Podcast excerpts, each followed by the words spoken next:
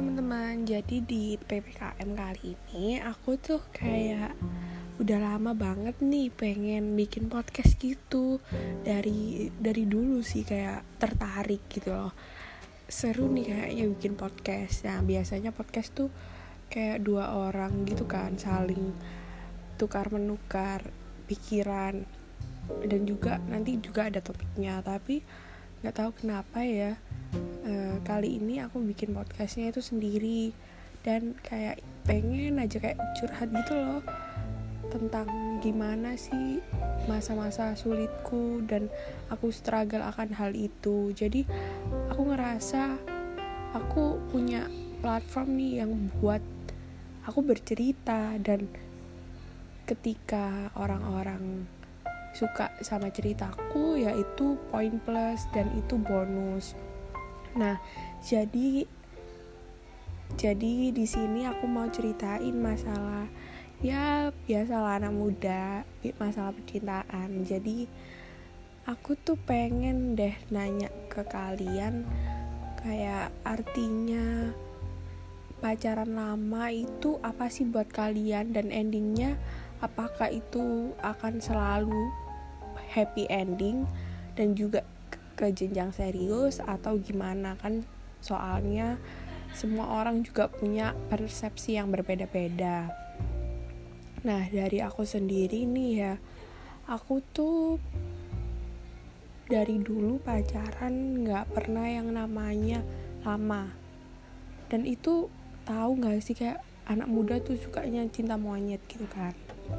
Nah pada saat aku SMA dan itu dan itu kelas 10 semester 2 aku nemu ini seseorang yang menurutku dan I think uh, he is better for me.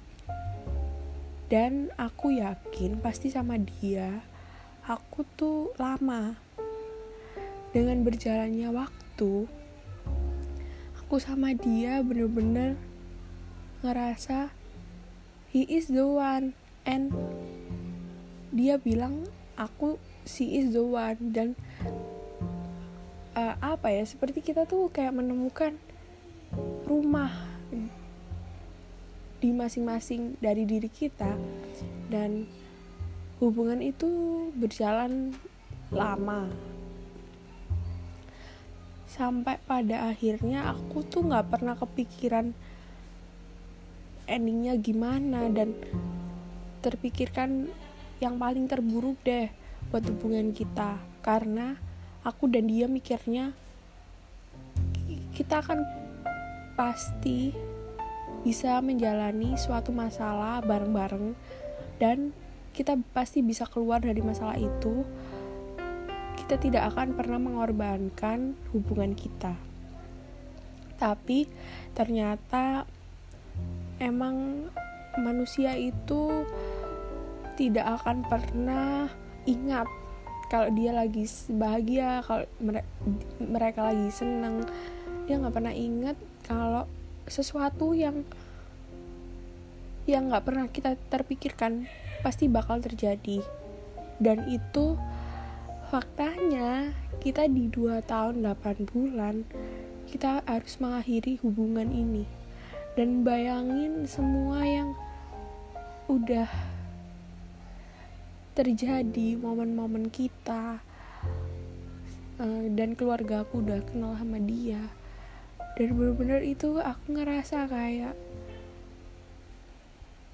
aku kehilangan rumah dan sekaligus orang yang pernah aku dan orang yang aku sayang banget.